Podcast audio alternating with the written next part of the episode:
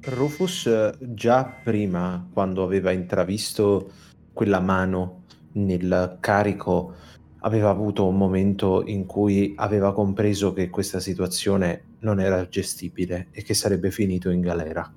E anche quando Dick aveva provato ad utilizzare la vecchia scusa dei documenti falsi, aveva alzato lo sguardo con un'espressione desolata, forse ancora di più di quello dell'ufficiale che li sta per ammanettare, ma non si aspettava il seguito. Per cui semplicemente caracolla di lato, sorpreso, con gli occhi sgranati, poggiando la schiena contro, il, contro la parete del corridoio, cercando di pararsi da qualsiasi possibile colpo possa provenire dal piano di sotto, e, e non emette una parola non riesce a capire che cosa cazzo stia succedendo. Lui non è più di tanto un uomo di azione, è solo un meccanico. Vedreste la faccia di Potus di Theodore passare da un momento di euforia dell'inizio in cui dai adesso li facciamo fuori tutti, passare un momento di tristezza, proprio gli occhioni da gatto, nel momento in cui si rende conto che Dick gli dice stai fermo, a tornare a un'euforia pazzesca quando cominciano a partire i colpi. Theodore si mette subito in posizione, imbraccia il fucile. Capitano! Stiamo ballando! Si gira, ovviamente è sempre fermo in posizione, si gira verso il capitano e attende istruzioni. D'un tratto Dick eh, si gira verso le scale della baia di carico e cerca di capire il tipo di allarme e se è stato perforato lo scafo della nave. Urla urla provengono dalla baia di carico e iniziano anche a provenire dalla nave perché alcuni di voi lanciano un grido senza poterlo controllare ma anche l'ufficiale e gli altri due uomini anche loro barcollano inizialmente cadono poi vi guardano straniti però li vedete meno stupiti fino in fondo di quanto dovrebbero. È quasi come se fosse una procedura che loro in qualche modo avevano già ipotizzato. In maniera abbastanza ordinata corrono verso la porta depressurizzata che li separa dal loro modulo Starcab. In uh, proprio in pochissimi, in pochissimi frangenti di secondo, eh, dopo che ha urlato, Theodore si gira, vede che Dick è forse preso dal panico, è forse impaurito, forse non si rende conto bene di quello che sta succedendo. Lo vedreste fare veramente un, un balzo, quasi uno scatto. Prende Dick per il bavero e senza proprio curarsi di come Dick praticamente lo segua, si gira di corsa e eh, quasi cercando di anticipare praticamente i soldati dell'ICC, si dirige anche lui verso la, l'altra navicella che capisce essere l'unica possibilità di salvezza forse in quel momento. Quando ti dirigi verso l'altra navicella, vedi che per un attimo la porta si apre per far passare l'ufficiale e i due uomini che erano sul ponte con voi. E dal momento che ora le due navicelle sono attaccate, la vostra si inclina di 45 gradi in basso, è come se stesse in parte precipitando, ma anche la loro, dal momento che è attaccata, viene condotta insieme alla vostra in questo momento c'è Theodore che ha il fucile in mano, dall'altra parte per il bavero sta tenendo Dick e come vede la nave inclinarsi molla il fucile che ovviamente penzola sempre dal cinturone e si aggancia al primo palo. Vedreste, e qua sì mi tocca citarla, la stretta di mano tra Dillon e, Schwarzenegger in Predator, vedreste proprio le braccia contrarsi muscoli gonfiarsi e questo uomo enorme con questa specie di taglio alla moicana che si tiene su e per il bavero tiene su Dick. Dick nel frattempo è terrorizzato e stringe fortissimo la presa. Mentre stringe la presa vede anche la sua Ismael eh, e tutto il suo passato andare tutto d'un tratto in fumo per eh, una scatola nera. Pensa anche che dovrebbe essere il capitano, ma in questa situazione non ha nessuna idea di che cosa dire e che cosa fare e quindi si aggrappa affidandosi a Teo. Povero Rufus non è aggrappato a niente, per cui inizia a scivolare all'indietro, ma questo non fa nient'altro che acuire il panico.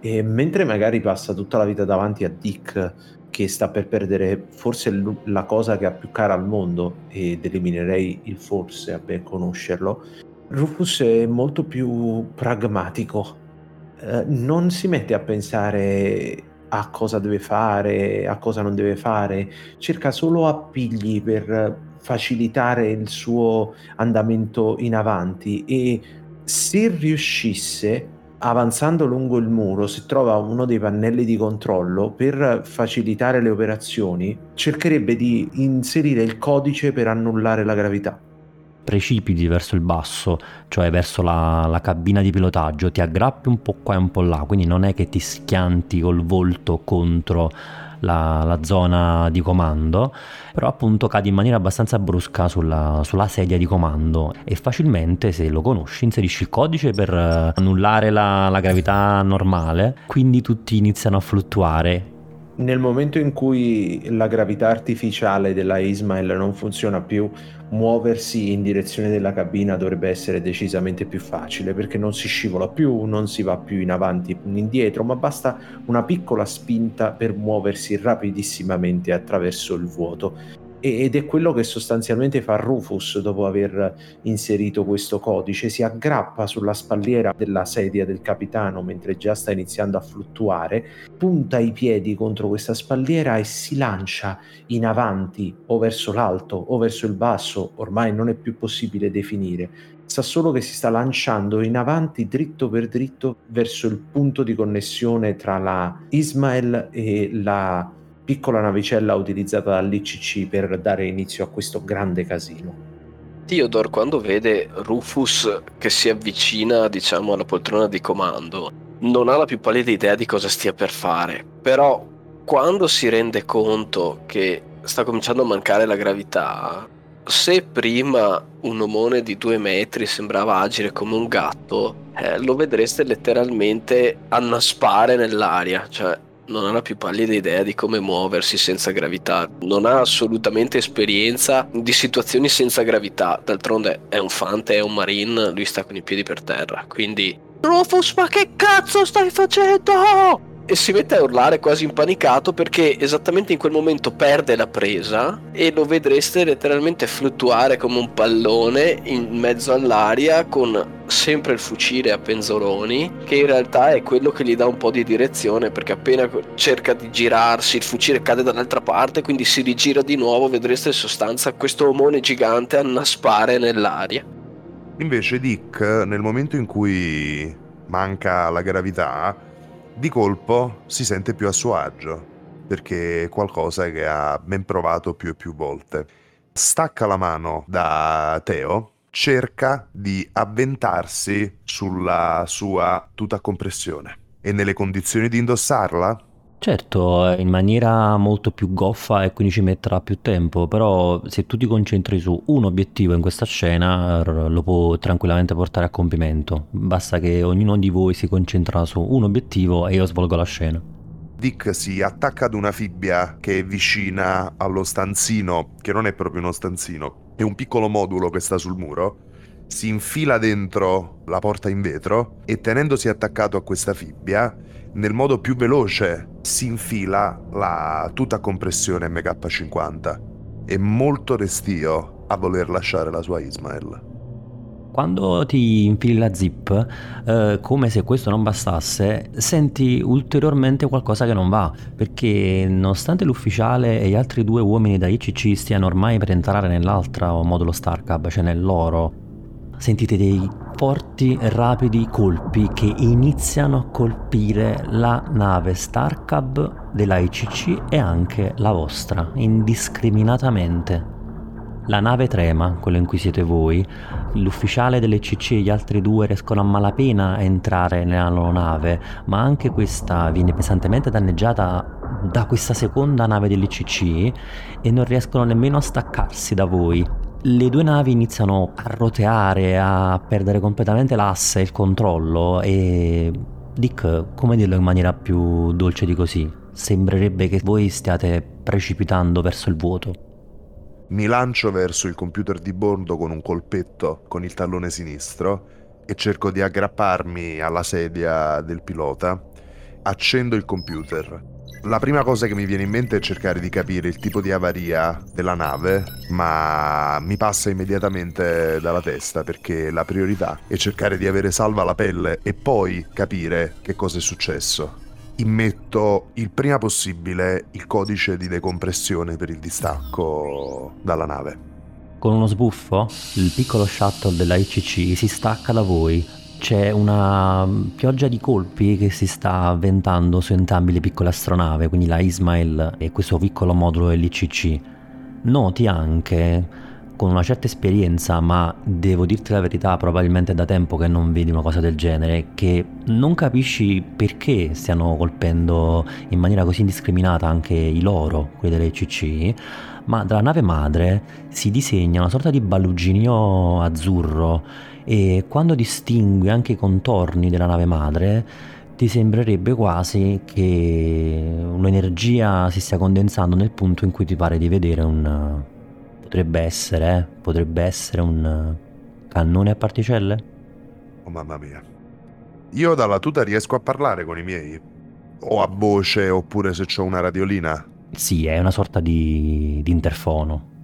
Premo il tasto che ho sotto il casco sulla mia tuta, che attiva l'interfono. Dico ai miei: Alla baia di carico e sigillate la porta. Dobbiamo allontanarci da qua il prima possibile a intermittenza sentirebbe distintamente la voce di Theodore tra l'imprecare e il dire insomma parole non riportabili sicuramente, misto a un Rufus e un testa di cazzo, lo sentireste sempre annaspare fino a quando lo vedreste appeso, sempre senza gravità, ma appeso a un tubo, a un palo, a una protuberanza insomma che ci sarà sulla navicella, che è proprio in direzione della baia di carico, quindi del portale che dà alla baia di carico vede qualcosa di particolare dalla sua posizione, diciamo dal eh, sollevato guardando giù verso la baia di carico, Theodore?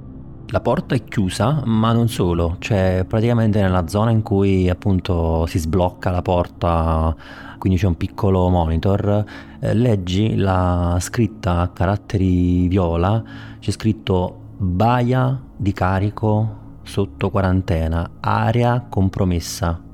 Quindi è già chiusa la baia di carico. È chiusa e di solito un messaggio del genere può comparire o se ad esempio c'è proprio, non so, per dirti un foro nella nave quindi c'è una zona di vuoto che si sta espandendo o se la integrità strutturale di quell'area è talmente compromessa che la nave automaticamente ne blocca l'apertura per impedire all'equipaggio di andare. No, sentireste proprio il click dell'interfono o comunque del walkie-talkie. Dick, questi coglioni hanno sparato nella baia di carico. È chiusa in quarantena o, o almeno così c'è scritto sul monitor. Rufus, vuoi fare qualcosa prima che io sì, faccia stavo... qualcosa di cruciale? Rufus era arrivato ad un passo dal modulo della ICC lo vedeva, vedeva già la parte interna, era già bello soddisfatto di essere riuscito ad arrivare prima di anche gli altri due in realtà, per poter capire un attimo lo stato di, dell'integrità strutturale, vedere se tutto era in ordine, tutto era a posto, così da poter scappare da quello che evidentemente si stava presentando nella baia di carico, perché cazzo, cinque uomini armati fino ai denti che iniziano a sparare all'improvviso non sono normali, quindi era meglio andare via. Ed è proprio in quell'istante che arrivano prima i primi colpi da parte della nave gigante, che quindi spostano il suo bersaglio rispetto a dove era e lui si ritrova per un attimo attaccato sul soffitto, o quello che prima era il soffitto. E poi vede con gli occhi sgomenti la porta di separazione tra eh, il modulo della ICC e la Ismail chiudersi e il modulo che si stacca e inizia a vagare nel vuoto. È pietrificato. Per lui, chiunque abbia fatto questa cosa, e Dick dopo poco dà conferma di essere stato lui perché quel benedetto interfono ce l'ha solo sulla sua amatissima tuta, per lui ha appena ucciso tutti e tre, nonché tutti gli altri presenti a bordo, perché non ha dato alcuna possibilità di fuga. Per cui mentre tutta questa cosa intorno accade, eh, le urla, i tentativi di comprendere cosa stia accadendo. Lui resta lì a fissare il vuoto, girando insieme alla nave, completamente sconvolto dall'ineluttabilità del fatto che sta per morire. Ne è certo. Quello che fa Dick è sul computer di bordo riattivare la gravità, ma prima ancora cercare di passare a ipervelocità per cercare di evitare il colpo, possibilmente andare proprio in subluce. E quindi cecca velocemente non curante di tutto il resto, non curante dell'ossigeno, non curante di niente, l'unica cosa che va a cercare nel modo più veloce possibile è lo stato dei propulsori, dei reattori fai un rapido check, il, il, cuore ti balza in gola perché mentre effettui questo check lo schermo del computer anche questo inizia a sfarfallare, quindi tu vedi a intermittenza e devi anche fare una sorta di puzzle figurato per ricostruire tutte le informazioni. Nel momento in cui guardi il computer e quindi guardi un attimo la, il ponte di comando, vedi un meraviglioso, splendido fascio blu la luce del cannone a particelle che vi manca per eh, un centinaio di metri. Questa luce scintillante che parte dalla nave, la grossa nave dell'ICC e, e vi manca. Lo stato dei motori è compromesso, quindi ovunque tu voglia dirigerti devi scegliere un luogo non troppo lontano, ma i propulsori subluce non sono danneggiati. Quando ha capito che uno dei due motori è in avaria e quindi ha a disposizione solamente un piccolo tasso, data la perdita di carburante, di spazio, quanto posso viaggiare, Game Mother? Puoi fare un rapido check sul computer se vuoi e lui ti può dire le eventuali destinazioni vicine e può fare una, uno screening con un radar molto molto rapidamente. Mi interessa la più vicina possibile. Fai un rapido screening col tuo radar che sfarfalla, mentre intorno senti ancora eh, le grida dei tuoi compagni e poi vedi la nave LCC che inizia praticamente a, a sfaldarsi, quella piccolina che si è staccata da voi. Mentre tutto questo accade, vedi che l'altra nave dell'ICC vi si avvicina e è come se ora avesse il campo libero per eventualmente aprire il fuoco anche su di voi. Vedi che ci sono tre luoghi vicini dove potresti dirigerti col carburante che hai nel raggio appunto indicato dal radar. Il primo è la grande nave dell'ICC, il secondo è un banco di meteoriti che è nella direzione praticamente opposta. Il terzo, come ti ho detto proprio in origine, è un pianeta abbastanza vicino, di cui però non, non sai niente, che non solo si illumina nel radar, ma puoi vedere a, anche a occhio nudo. Chiaramente l'unica cosa che mi interessa in questo momento è quella di evitare il secondo colpo della nave ammiraglia, perché già è assolutamente un caso che abbiano sbagliato il primo ed col secondo non saranno così gentili. Per cui in realtà non mi interessa assolutamente dove devo andare, di sicuro L'obiettivo non può essere andare verso l'ammiraglia, anche se avvicinandomici sarà molto difficile colpirmi. Di sicuro non mi allontano in linea retta dall'ammiraglia, gli asteroidi non sono il caso e quindi faccio il prima possibile avviare la procedura per fare un balzo verso il pianeta sconosciuto. I motori subluce tremano e la nave riceve un ulteriore scossone. Nel raggio di un battito di ciglia fate un balzo in avanti molto, molto grande, quindi superate la piccola nave della ICC, quella grande che è ormai sopra di voi perché state calando, scaglia un altro fascio di particelle dal suo cannone che vi manca, però questa volta è dietro di voi il colpo mancato. Capisci che stai uscendo dal raggio del cannone e la nave dell'ICC è troppo grande, troppo lenta per inseguirvi, ma l'altra, quella più piccola, ti va in coda e si lancia al tuo inseguimento il pianeta verso cui ti stai dirigendo, ovviamente da un lato è completamente sconosciuto, non sai cos'è né, né com'è classificato, non, non, sai nemmeno bene in che settore sei, dirla tutta. È abbagliante la luce che emette, è completamente non sai se è azzurro, chiaro, bianco, molto particolare, ha una luce abbagliante quando ti precipiti verso il basso, assecondando quindi il moto gravitazionale del pianeta e dietro di te il piccolo modulo Starcav dell'ICC che si lancia al tuo inseguimento, iniziando ora a far fuoco, e ti manca, ti chiedo una prova di pilotare a cui aggiungi il livello di manovrabilità della nave però dimezzato perché è danneggiata. Ti chiedo questo tiro ricordandoti però che nel momento in cui tu ti stai dirigendo verso il pianeta ricordi, chiaramente non è per niente un dettaglio ma all'analisi attenta che hai fatto, evidentemente è l'unica scelta, che um, la Ismael non è dotata di un, uh, di un sistema di missione nell'atmosfera. Agilità più pilotaggio sono 7, devo tirare 8 dadi. Però con un ulteriore meno 1 per il danno. Se hai successo, semini la nave dell'ICC e non muori a contatto con l'atmosfera, cioè la nave non si sfalda del tutto a contatto dell'atmosfera. Invece, se fallisci, oltre a forzare, eccetera, la nave è inevitabilmente compromessa e puoi tentare da manuale un secondo tiro che però è proprio di emergenza per salvarti la vita.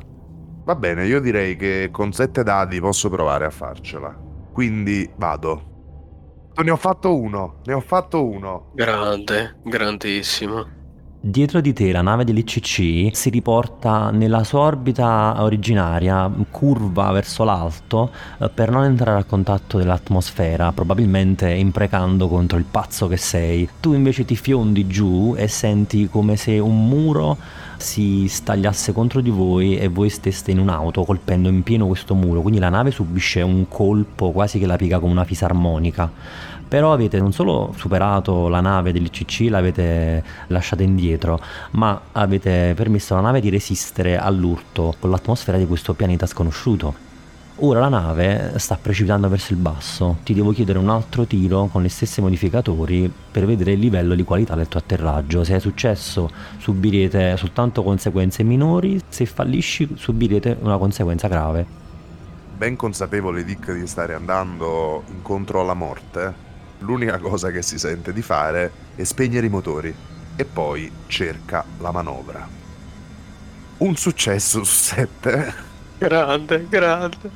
E in tutto questo ci sarebbe ancora, non si sa come, miracolosamente vivo io dovrei ancora attaccato, adesso con due mani però, non solo più una, ma proprio con due, sembra quasi eh, si stia stringendo come un bimbo al papà, no? Al, alla gamba del papà, solo che la gamba in realtà è questo palo che sporge dalla nave. Praticamente per tutta la durata del viaggio, per tutta la durata della manovra, dai dic, dai dic, dic, dic, dic, dic, dic, dic, dic, dai dai dai dai dai dai dai dai dai dai dai Non c'è alcun supporto invece da parte di Rufus che dopo essere rimasto annichilito dalla scelta del proprio pilota, sembra mormorare qualcosa. Se non facesse tutto quel casino, Teo potrebbe intendere una preghiera a qualche divinità. Non si sa bene per cosa stia pregando, ma prega apparentemente. Forse una, di una morte rapida e indolore al momento dello schianto. La nave precipita a tutta velocità nonostante abbia motori spenti, non riuscite a distinguere nemmeno un piccolo dettaglio del pianeta, tanta è la velocità. L'energia generata dal contatto con l'atmosfera fa diventare la nave quasi incandescente, almeno sul lato davanti. Stacco, tutto nero.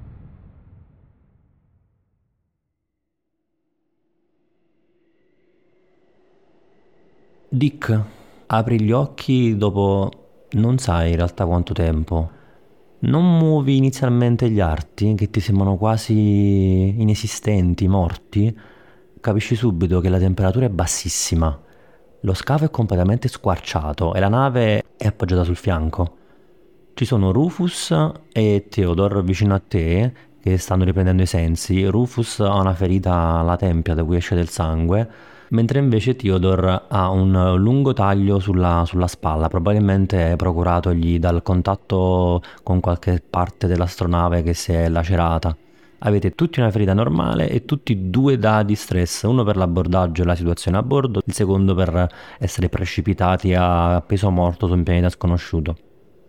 La nave ha i motori esplosi, cioè non sai dove sono, probabilmente sono a chilometri dietro di te lungo una scia che hai fatto nella neve, perché vedi che intorno a te c'è neve. Anche i motori FTL sono completamente distrutti, non ci sono proprio più. Tutto questo lo notate in pochissimo tempo perché sentite un freddo glaciale che vi inizia a penetrare nelle ossa. Theodore si risveglia per l'ennesima volta, nel senso che ormai svegliarsi, prendere sonno, svegliarsi, prendere sonno, svenire, risvegliarsi, ormai è, fa parte tutto dello stesso ciclo, non c'è più giorno, notte, tutto uguale. Però appena si risveglia chiaramente si rende conto, a, a parte sentire subito il freddo, ma sente questo freddo che gli entra letteralmente in gola e, e non riesce quasi a respirare, quasi come si stesse congelando eh, l'esofago. Ovviamente lui ha la tuta da marine e la tuta da marine è predisposta anche per questo tipo di situazioni, quindi istintivamente si dirige verso dove prima Dick aveva la sua tuta e c'è una sorta di caschetto che si inserisce e si aggancia, proprio ci sono dei ganci, quasi degli, degli innesti elettrici Proprio tipo mi sono immaginato quelli di, di Ritorno al futuro, Doc, quando, quando, deve attaccare l'innesto, ci sono degli innesti così che gli permettono di attirare questo caschetto che gli permette di respirare. Mentre Dick e Theodore erano decisamente più attrezzati ad andare in posti dove non c'era ossigeno, lo stesso non può dirsi per Rufus, che ora giace nella neve con un elegantissimo giacchino di pelle usurato dal tempo, macchiato di grasso e unto in più parti, un qualcosa di completamente in controtendenza rispetto alle vostre tute ultra futuristiche. E c'ha questa ferita da cui esce sangue sulla testa, che si sta praticamente già da sola rimarginando quasi a causa del ghiaccio che sta cristallizzando sangue e lembi di pelle il problema è che a breve non avrà più ossigeno con cui far partire tutti i suoi normali processi rigenerativi. E la cosa ancora peggiore è che non è cosciente ed è tornato con quel sorriso sereno con cui si trovava nel modulo di criostasi, come se nel momento in cui avesse perso la consapevolezza di sé, di quello che stava accadendo, qualche altra cosa fosse emersa quasi inconsciamente. Dick si guarda intorno e osserva questa scena. Non vede Teo che nel frattempo è entrato nella nave, ma vede Rufus a terra. Frastornato e senza saper nulla se non il freddo gelido, si avvia infilando goffamente i suoi scarponi nella neve verso Rufus la mia tuta ha qualcosa per aiutarlo o lo devo portare nella nave? Ho un respiratore o come equipaggiata? Sì, puoi tranquillamente utilizzare per ora temporaneamente un respiratore intanto che cerchi il casco di Rufus che puoi trovare fra i rottami del, del modulo principale, che è la zona centrale, quindi quella in realtà meno danneggiata capisci che la nave è caduta e precipitata ed ha grattato con la parte inferiore a terra, quindi praticamente con la zona corrispondente a tutta l'area dei motori FTL, la baia di carico, e ha planato prima nell'aria, poi ha grattato completamente con la zona inferiore per... non lo sai, perché dovessi recuperare la scia che è dietro di te. Alzo lo sguardo, ci sono... la nave è proprio squarciata, cioè all'interno capisco se c'è un minimo di isolamento interno-esterno oppure proprio la nave è aperta in due.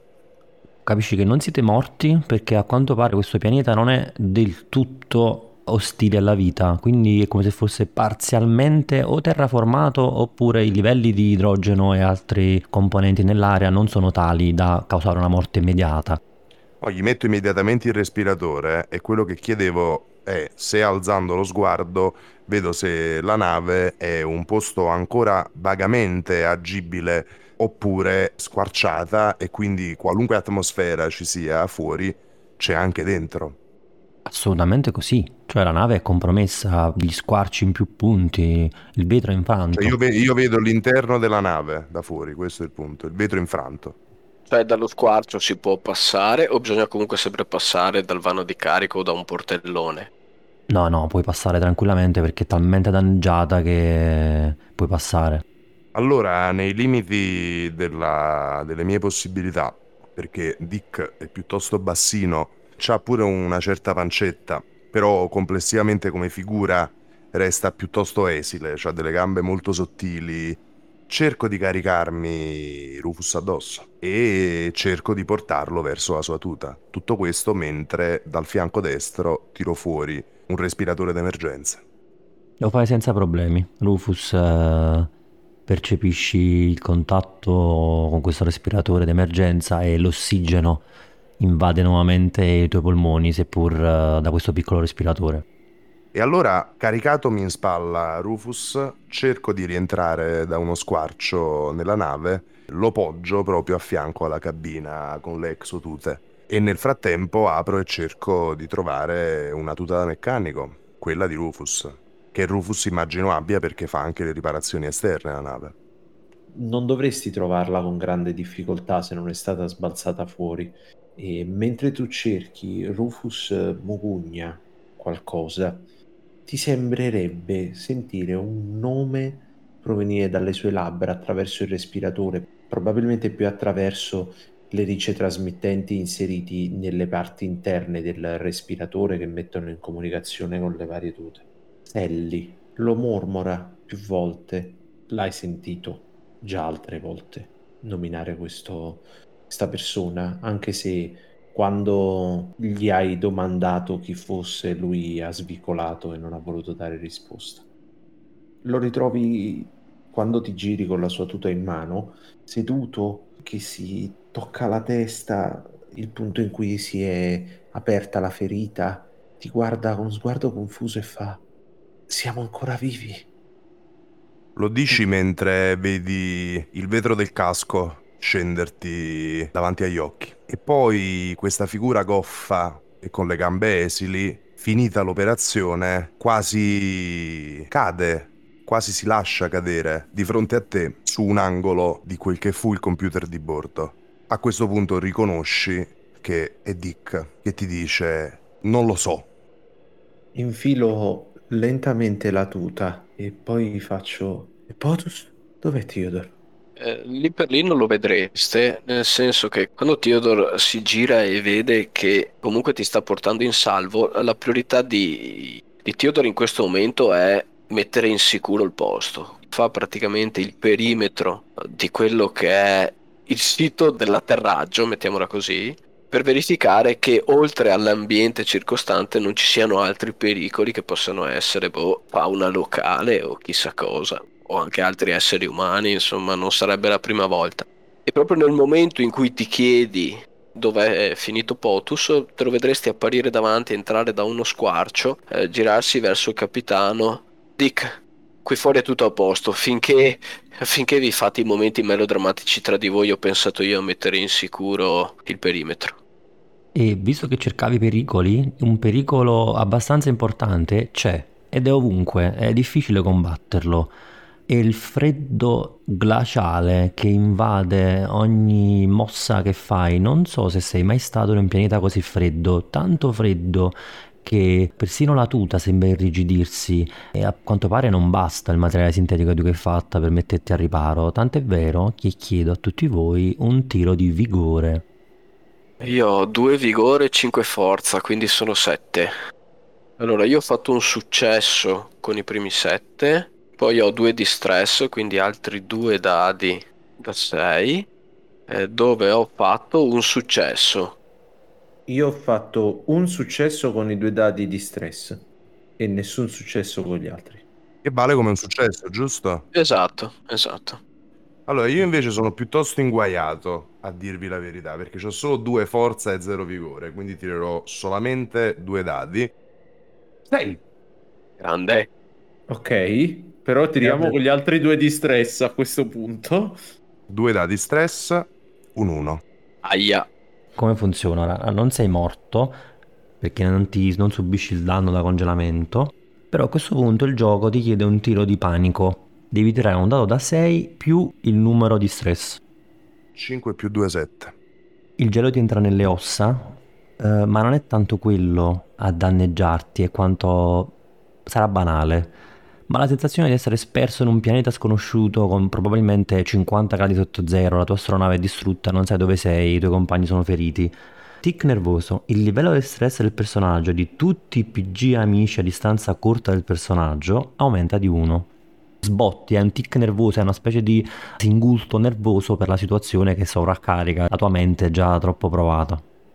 Potrebbe essere, te la butto lì, proprio il momento in cui Theodore rientra da questa da questa perlustrazione, si gela, cioè quindi lui entra, si gira, eh, capitano tutto bene, percepisce il freddo, sente che si gela e si rende conto che Dick è quasi cianotico, nel senso che sembra quasi stia per svenire dal, dal freddo, ma vede che Rufus di fianco in qualche modo cerca di scaldarlo e lo tiene a noi. Posso immaginarla così? Sì, perché effettivamente Rufus, quando ha visto che il capitano non, non gli rispondeva, perché batteva i denti, tremava, poiché al contrario ti dico, Rufus è un bell'omone abbastanza ben piazzato da bravo meccanico. Ha fatto la cosa più normale che si possa fare in un contesto di freddo. Si è preso e se l'ha abbracciato.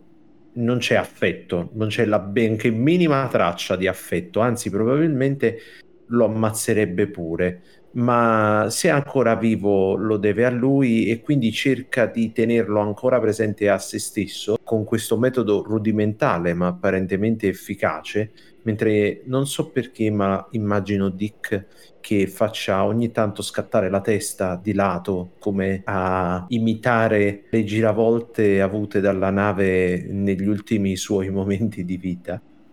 Tutto quello che posso dire è che nel frattempo mentre Rufus abbraccia Dick, Dick eh, è quasi incosciente, ma ha la lucidità di guardare con la coda dell'occhio Rufus dicendo adesso chiama il sindacato. Rufus ridacchia e gli dice vaffanculo Dick, tu il sindacato e tutti gli altri. Più che altro Theodore, quando è uscito fuori sfidando il gelo, che comunque è uguale a quello che c'è dentro, però insomma sfidando più che altro l'ignoto, ha visto che non c'è traccia minimamente di fauna o flora locale. Però c'è qualcosa in lontananza e sembrerebbe quasi una sorta di mh, mm, piccola collina. All'inizio non sapevi ben dire, però ora che il vento si sta alzando, probabilmente anche presagendo qualcosa di non proprio sicuro, come una bufera di neve, una tempesta di freddo, vedi il vento appunto si sta alzando parecchio, scosta la nebbiolina che ti impediva di guardare a lunga distanza sembrerebbe forse quasi addirittura una struttura vagamente umana. Allora, sono sicuro di questa cosa o potrebbe essere anche un miraggio? O, oppure potrebbe essere una, una convinzione perché ormai mi vedo spacciato e quindi immagino l'Eden con le 30 vergini. Come tutti i buoni miraggi e le buone convinzioni non possono essere messe in dubbio in altro modo se non verificando. Quando Theodore vede, o meglio, in realtà Theodore è rientrato nella, nella nave proprio per dopo aver visto oh, insomma il capitano aver visto il pilota Dick insomma star male e insomma un po' alla volta riprendersi in realtà il motivo per cui lui era rientrato dopo la sua veloce ispezione era proprio per informare il capitano ma chiaramente anche il meccanico di aver visto a distanza quello che poteva sembrare un edificio umano ma in realtà la domanda è al capitano se tra le sue carte, tra le sue conoscenze, Dick, eh, cazzo, de- in lontananza si vedono delle strutture, sembra, sembra quasi, oh, sembra una fabbrica, una fabbrica di quelle di una volta, ma una costruzione umana, ma eh, lo conoscevi questo pianeta? In che zona eravamo finiti?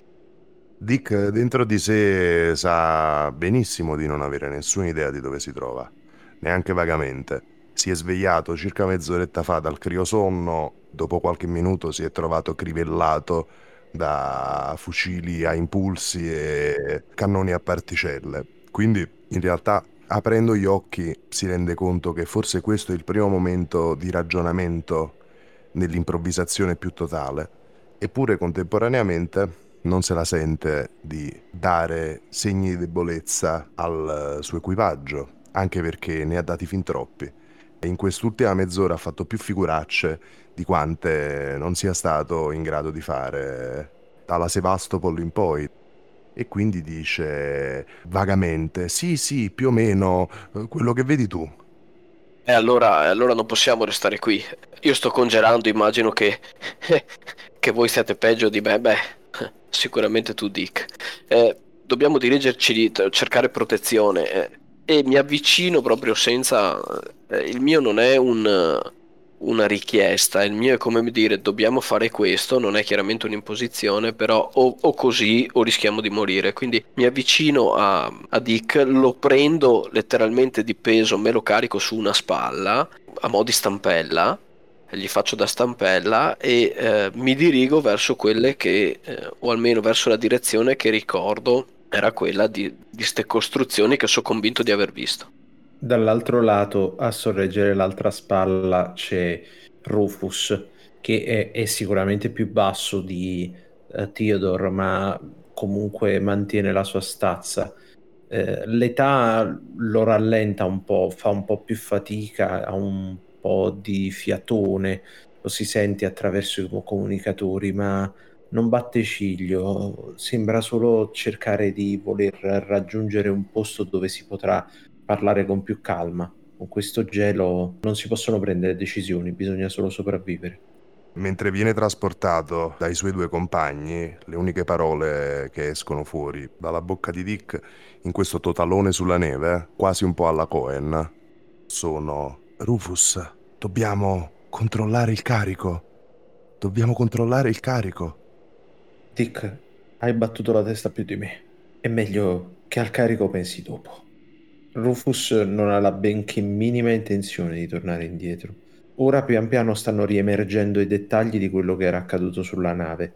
Non può fare a meno di pensare alle urla di quegli uomini corazzati che erano entrati lì e sembravano poterli uccidere con un battito di ciglia, un po' come potrebbe fare anche Theodore, a ben pensarci. Ma loro erano in cinque, sono scesi nella zona di carico e hanno iniziato ad urlare e a sparare e ad un certo punto non si sentivano più né le urla né gli spari. Ha viaggiato per lo spazio, Rufus, ha viaggiato a lungo e ha sentito storie brutte di cose strane.